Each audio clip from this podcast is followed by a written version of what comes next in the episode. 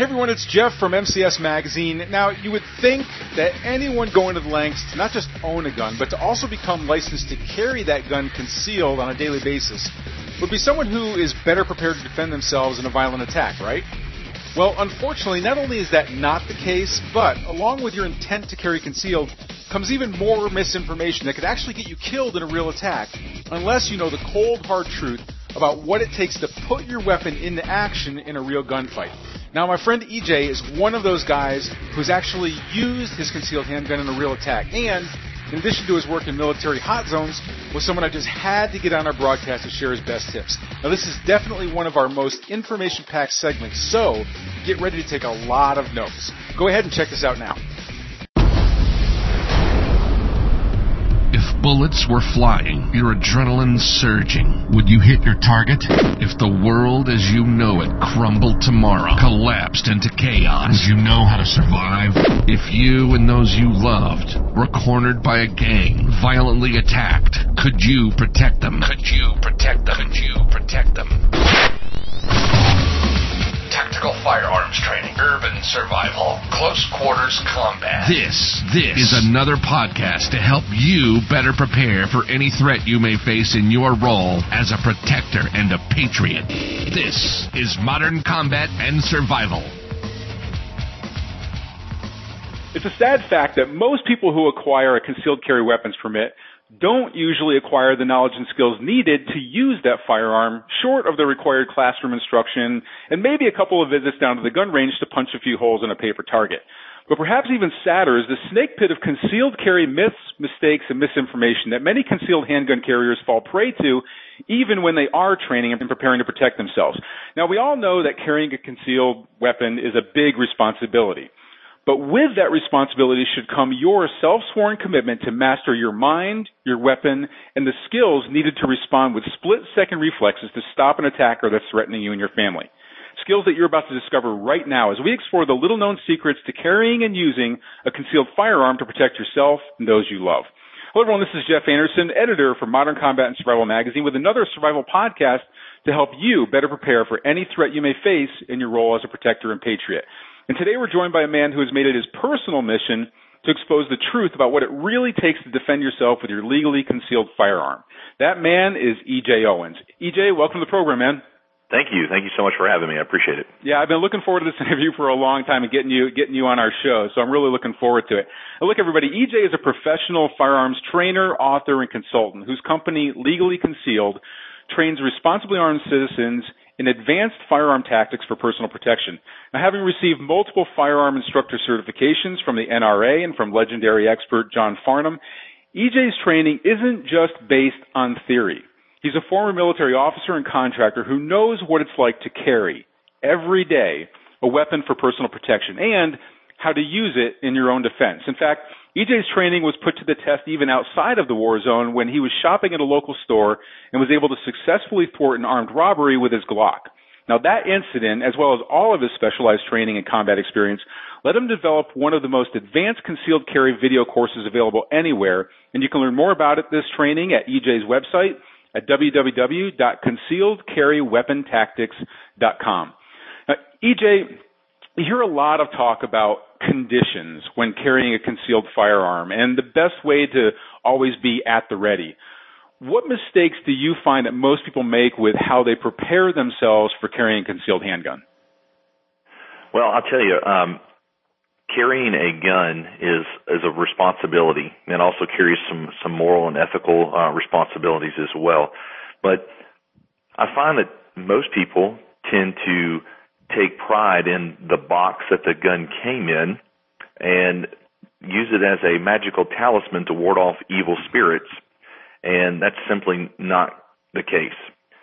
In order for you to to defend yourself with a concealed carry firearm, that thing needs to be on your body, not in your car, not tucked away somewhere in a safe, not hidden behind a book in your living room.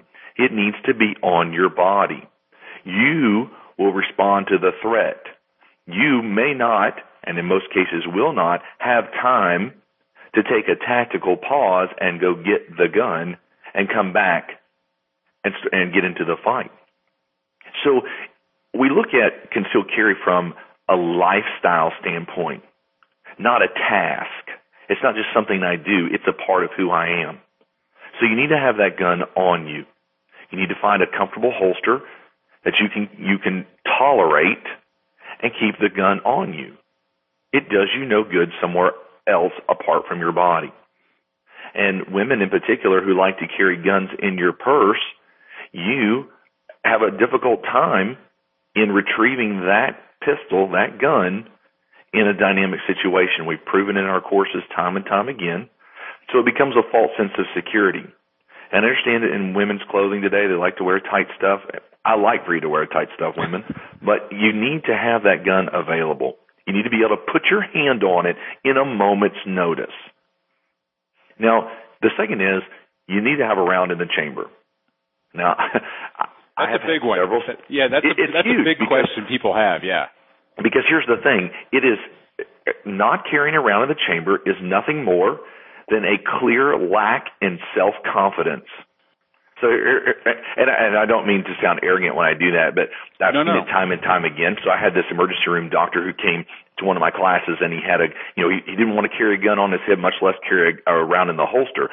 And he said, "So EJ, how do I get over this?" I said, "Hey, brother, you just do it. Get up here, put the gun on, and let's go train." So by lunch, he's walking around and doesn't even realize you know, that he's been carrying a, a gun on his hip and a round in the chamber the whole time. I said, Hey Doc, you realize you had a round in the chamber the whole time? He's like, Yeah. Oh, I did, didn't I? I said, Did anything crazy happen with it? No. But it didn't alleviate the stress that he had, the back sweat that came from from carrying this, you know, this you know, lethal killing device, you know. But the the answer to the question is you just need to do it. And and unfortunately, we live in a society that says, you know, don't hit back, you know, don't fight with others, walk away, tell somebody this. And you know, we don't teach people to stand up for ourselves, so we lack a sense of confidence in carrying a device that could actually end someone's life, and that makes us nervous. And we don't want to shoot ourselves, or we don't want to, you know, accidentally do something. I'll tell you right now, as long as your finger or your clothing doesn't pull the trigger, nothing bad will happen. Like in the holster, especially, yeah. So, yeah, put the gun in the holster and leave it there. Mm-hmm. But unfortunately, most people they they're so nervous they they they really won't even try it. And mm-hmm. and I can understand you just need somebody who you respect to help you who carries every day to help you say, you know, hey brother, I've been there. Hey, I was there too. I understand that feeling. I do. Uh, so I'm I, I empathize with some of my students that have come through. But I tell you, hey, you just got to do it, man. Yeah. You just, just got to do it. And then carry an extra mag. All right. Most times, and I say most because you know statistics mean a bunch of things to other people, and I don't need to get lulled into the um, the statistical black hole.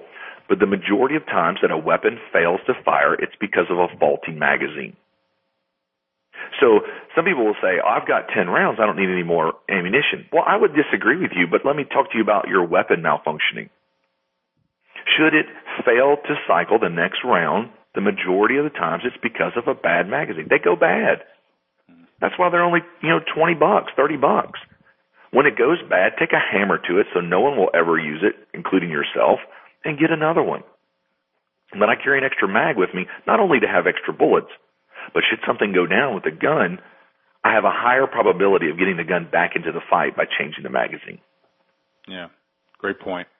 You know, EJ, most most people that you see training at the range typically set themselves like into an isosceles or weaver stance, and they steady their firearm with both hands in order to, you know, really get that tight shot group going.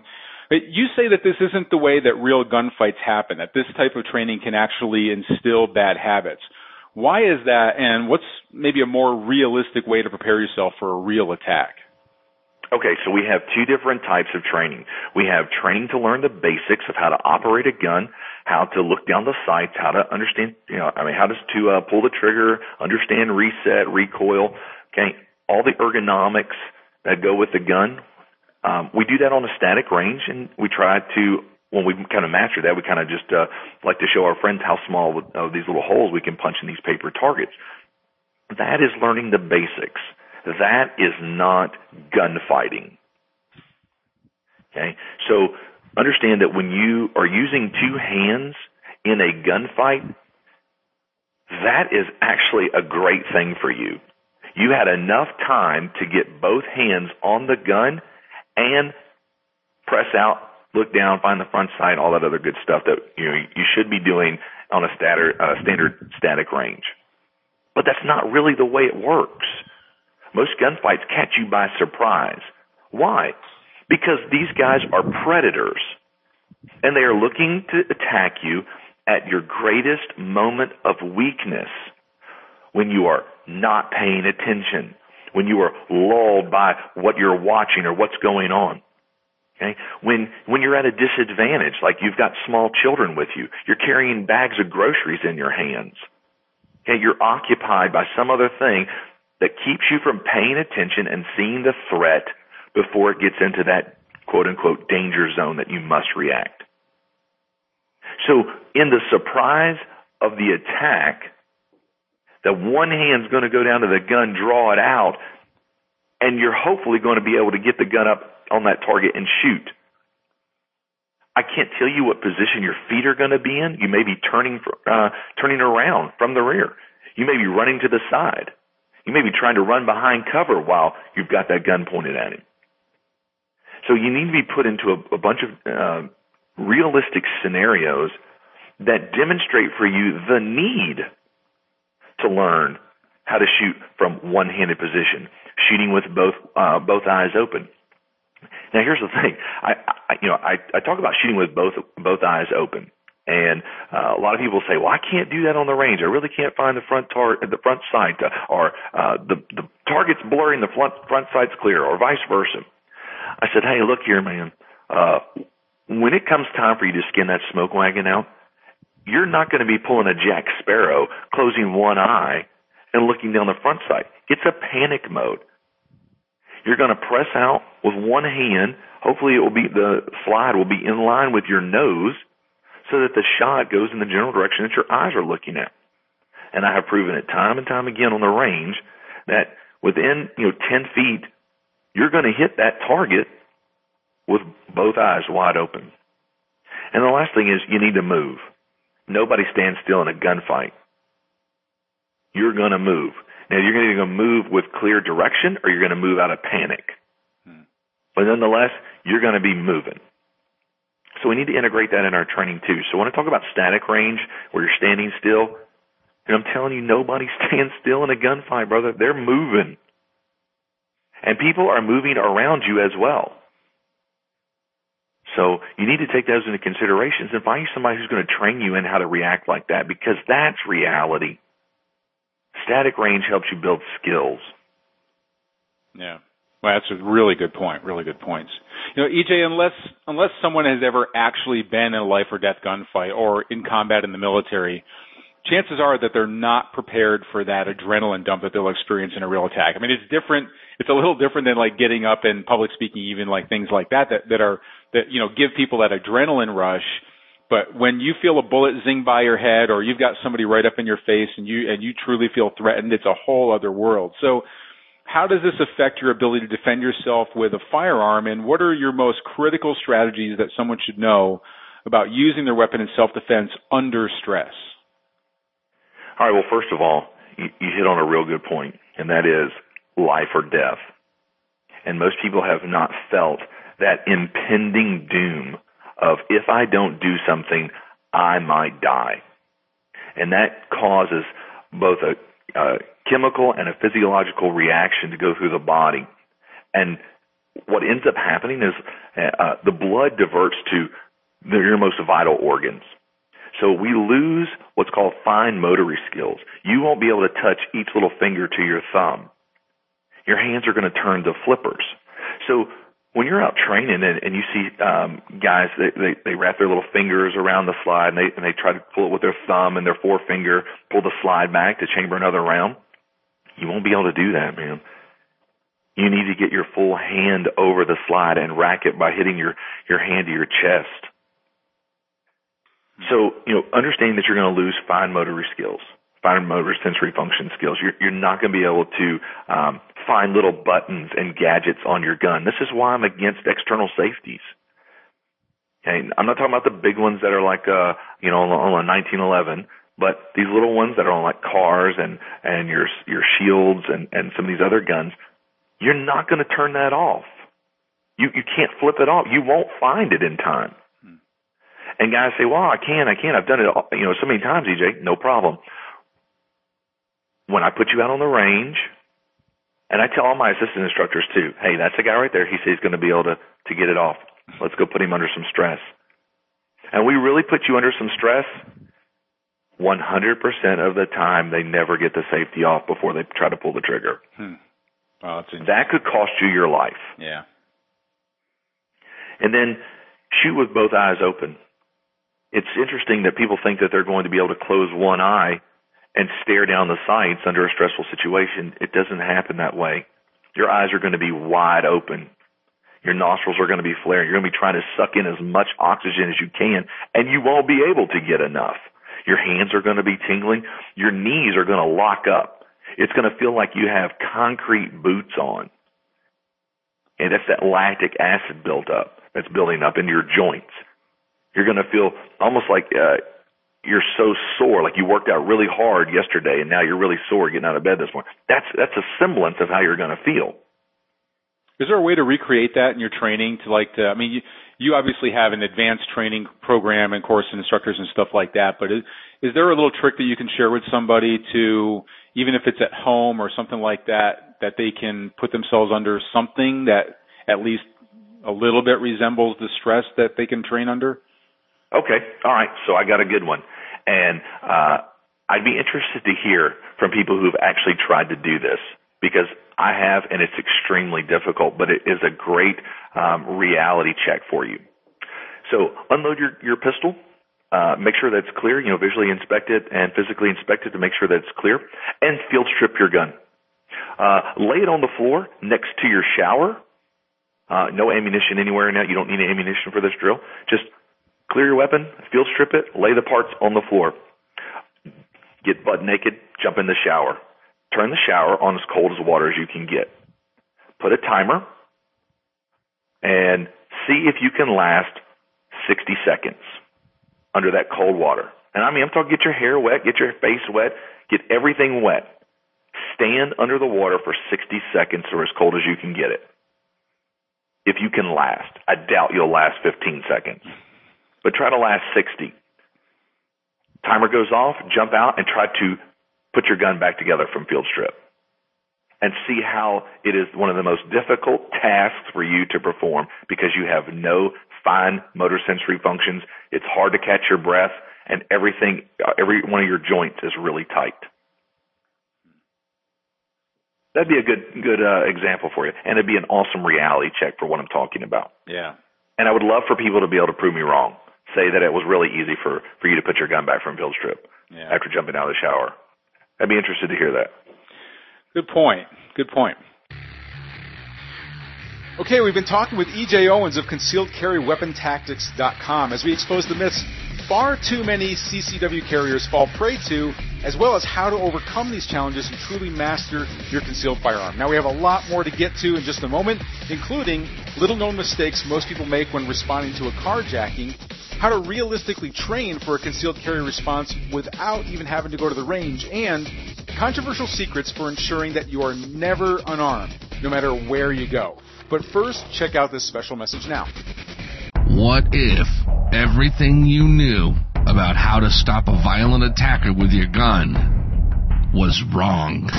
Discover the advanced tactics you must know now to protect yourself and those you love with a firearm. Check out our free book, Stopping Power Secrets.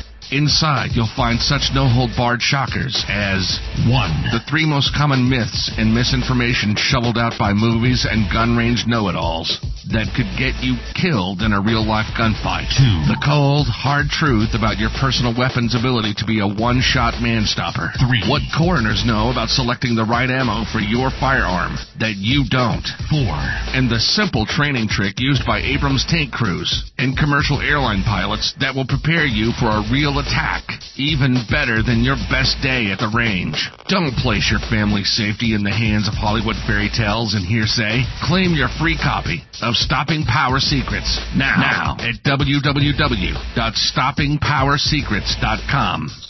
And now, back to the show. Okay, we're back with EJ Owens of ConcealedCarryWeaponTactics.com as we dig deeper into the advanced concealed carry secrets that you need to know in order to protect yourself, your home, and those you love in a real attack.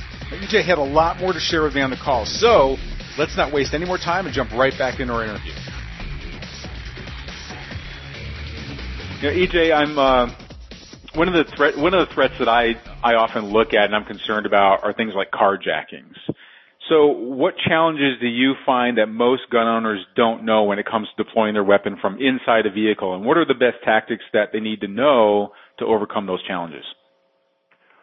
Well, the most important uh, aspect of responding to a carjacking is where do you carry your gun on you? Now, I'm a midline hip guy, so my gun sits uh, midline of my hip. So if I'm wearing jeans, you know, the little side of um, mend of your jeans – that runs straight up to the bottom of the pocket. My uh, my barrel is typically in line with that line. Some guys like to carry around to the back of the hip. Some even like to to carry that little what I call a check six holster or something like that, where it's in the square of your back. Guys who just carry on the ankle. Okay, uh, all the training that you've done in responding to a stressful situation is more than likely hand shooting hand going to that side hip and reaching for the gun. So if you're going to respond to a stressful situation, you have a higher probability of doing what you instinctively know to do. Then you have to tell yourself, oh, it's on my ankle. Or, oh, I can't reach it. It's around on my hip. Now remember, you're sitting in a seat. Hmm, I don't see most people taking chairs to the range. You're always standing when you're shooting at the range. So again, this attacker thinks that you are in an awkward situation. So what does he do? He tries to hit you when you are what? When you're least able to respond.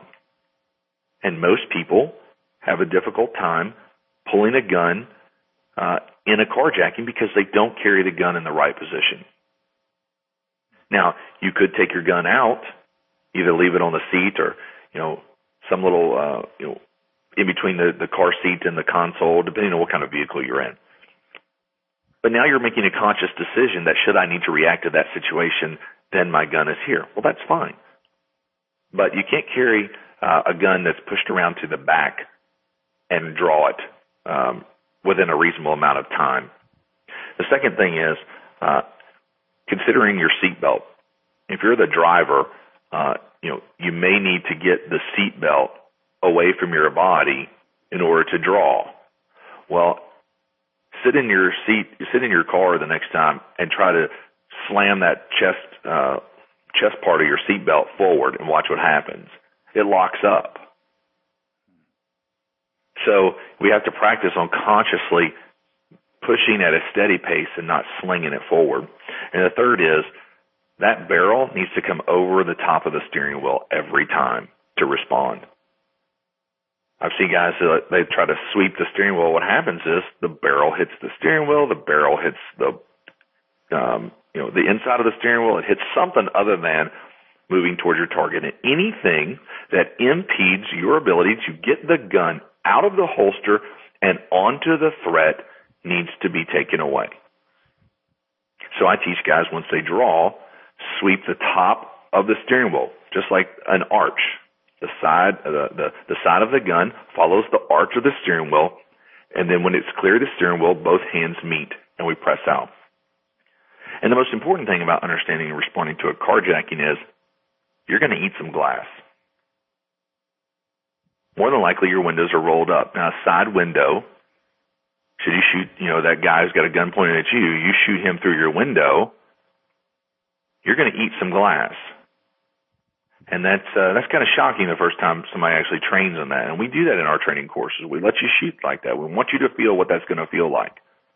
And it's pretty surprising how people react differently to glass flying in their face. And it's really not so much that, you know, glass is you know, protruding from your face and your face is bleeding. It's just that sensation of something fine hitting you in the cheeks and the nose and the mouth region and in the neck. Um, it's shocking. And so some people will want to swat at their face. Uh, hey, you need to keep the gun pointed at the bad guy. Hmm. And then I'll give you one other one. You're probably going to have people in the car. If you fire a shot off inside of a car, those people are instantly deaf. And should you have follow-on commands that you need them to follow, i.e., get out of the car, i.e., help me, whatever you need, they can't do it. They're deaf. And so you need to package into your training, cover your ears and get down. You need clear and concise direction. And so now not, not only are we reacting, but we're having to think and give verbal commands. And it becomes quite complicated. Well, I guess so you, that's something you definitely need to practice. Yeah, I guess that's a good reason also to you know keep your. I mean, especially obviously you're in in strange areas, but you know keep your windows up because if your window's down and somebody just cold cocks you through the window, you're not going to even have time to to tell your family, you know, cover your ears and get down. It's just gonna it's gonna be go time. But if you notice somebody coming up or you have that window barrier you know you you at least can prepare them and stuff. And what's good about what you just said is that a lot of this stuff you can just you can practice at home. And a lot of people just aren't practicing that. You know this is something you can do dry fire in your vehicle to say oh my god guess i can't get to my weapon when i'm in here or i guess i didn't think about the the seatbelt things like that. So that's all good advice. So let me let me tell you this. Yeah. Here's the here here's the number one way to avoid a carjacking. Pay attention. Yeah Open your eyes and pay attention. It might just save your life. Yeah, good point. Uh, EJ, the extent of training that most concealed carry gun owners get really is oftentimes, sadly, just the required class that they have and the range time that they need in order to get their permit. And maybe once in a while they might go to the gun range just to see how tight that they can get their shot group for bragging rights. And look, I, I get it. Like it, it's an expensive hobby, sport, life saving skill, etc. It takes time, it takes money to go to the range. It takes, you know, and it, it can take a big investment to attend like a tactical firearms course or something like that, but that shouldn't be an excuse not to train. It really is a responsibility when you when you have a, a concealed firearm. So in your experience, what are the most critical mistakes that people make in their training outside of the range to carry concealed and what's the best way to overcome this? All right. Drawing from concealment is a task that has to be mastered. Now, in a gunfight, you're not going to be sprinkled with some unicorn horn dust and have some magical um, powers that you've never ho- had before. You're not going to have some pixie sprinkles put on you and be able to perform at a level that you've never practiced. So here's the thing. You will rise to the highest level that you've mastered. That's it. So you're not going to rise to the occasion. You're going to default to the highest level you've mastered, and that's it. And you need to practice, first of all, drawing from concealment. So if you've got a blue gun, which I would highly suggest everyone who has a concealed carry weapon buy the plastic blue gun that's just like your gun. You can get them on the internet wherever. That way, you can practice the stuff I'm about to tell you with your blue gun and be totally safe inside your house. So for me, I carry a Glock 19. I have a Glock 19 blue gun. Just Google blue gun and you'll find it. So I put my uh, everyday carry attire on and I put my blue gun in. And then I practice sweeping my cover garment away and drawing if I'm not wearing a quote unquote cover garment, I'm just wearing flip flops, t-shirts, and a, uh, a pair of short pants, I practice with two hands pulling my t-shirt up out of the way and then getting a firm firing grip. So drawing from concealment, drawing from cover, uh, you know, concealment, I mean, then, you know, people don't try that. They don't, they don't practice it. They just think that they're magically going to be able to do it. Mm. And it's different for in the wintertime when you're wearing coats and sweaters and bulky garments than it is in the summertime when you're wearing just a t-shirt and flip-flops. Well, that's a good point right there because when people can get into like their, you know, they might think getting into their tactical clothes and practicing in front of the mirror, practicing their draw with those, you know, with the easiest situation that you have available is training when, you know, you need to take your, you know, try it with your, your winter coat on, try it with your shorts on instead of your, you know, your tactical pants or whatever and, and, and switch that up. I mean, that's a good training drill right there. And then uh, you need to practice drawing when being surprised. So again, here's another blue gun drill. Uh, you, you know, put your everyday carry attire on and put your little blue blue gun on. And what I like to do, and this may sound hokey, but is I take three by five cards and I will just throw them around my house. And since my kids are going to school, no one's here, as I walk through the house and I see a white three by five card just thrown on the floor or on the couch, I take that as, oh, and I try to draw and aim at that with my blue gun. So it's, it's practicing it with incorporating that drawing from concealment, but now from surprise.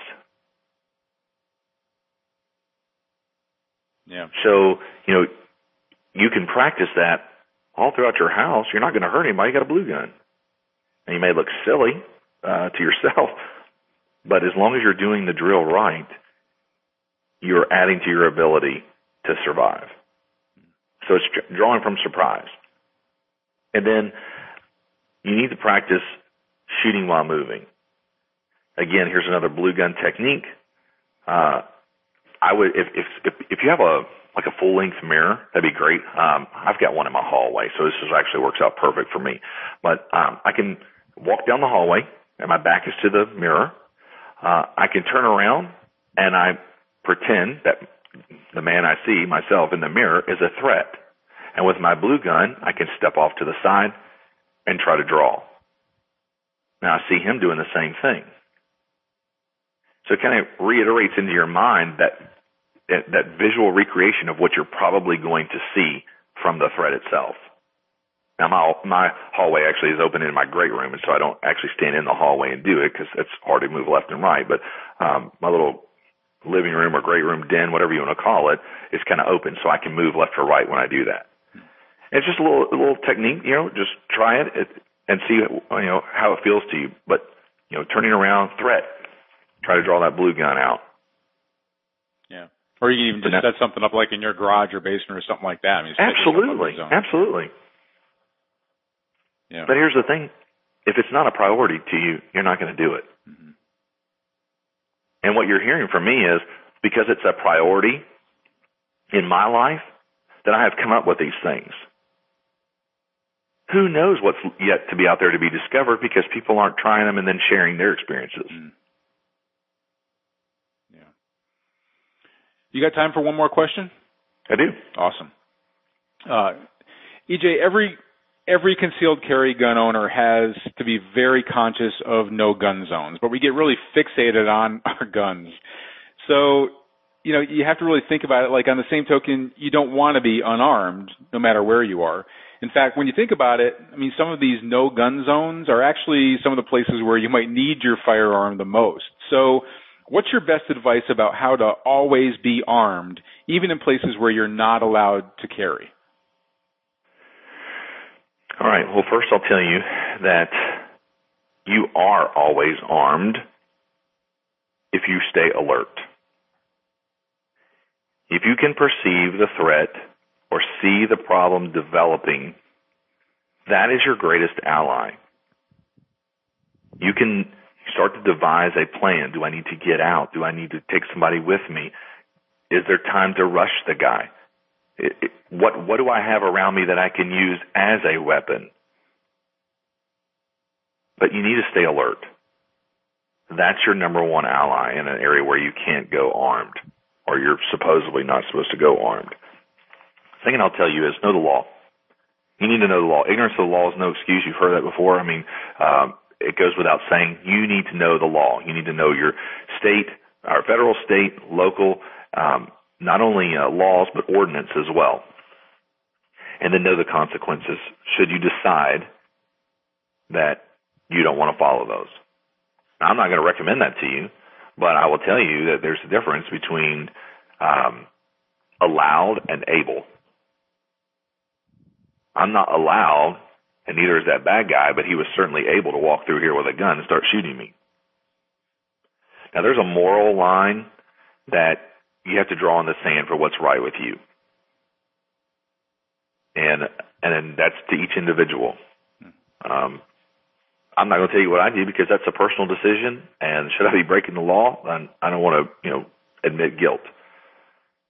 But know the law, know the consequences of the law, and make your moral judgment.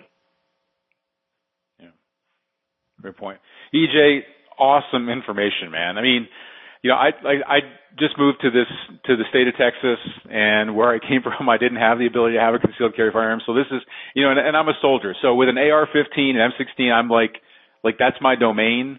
My pistol is still something I'm I'm becoming friends with and learning how to use. With and I now that I have my permit and everything, so I can't get enough of this type of training, and I really, really appreciate all the helpful strategies that you put together for us to to really get better prepared. And I know that everybody listening is doing some serious thinking as well about their own level of preparedness. So, so really, again, thanks so much for sharing this information. Look, everyone, as you can see, your training in self-protection never ends. And you can't take for granted that you know all that you need to when it comes to carrying your concealed firearm and being able to even put it into use to potentially save your life or the life of someone that you love. So I highly suggest that you go out right now before you forget and check out EJ's Everyday Carry video course because the information that we've covered today is really only the tip of the iceberg on what he has to offer. So again, you can check out his training and more about EJ at www.concealedcarryweapontactics.com. Now until our next survival broadcast, this is Jeff Anderson from Modern Combat and Survival saying train hard, stay safe, prepare now.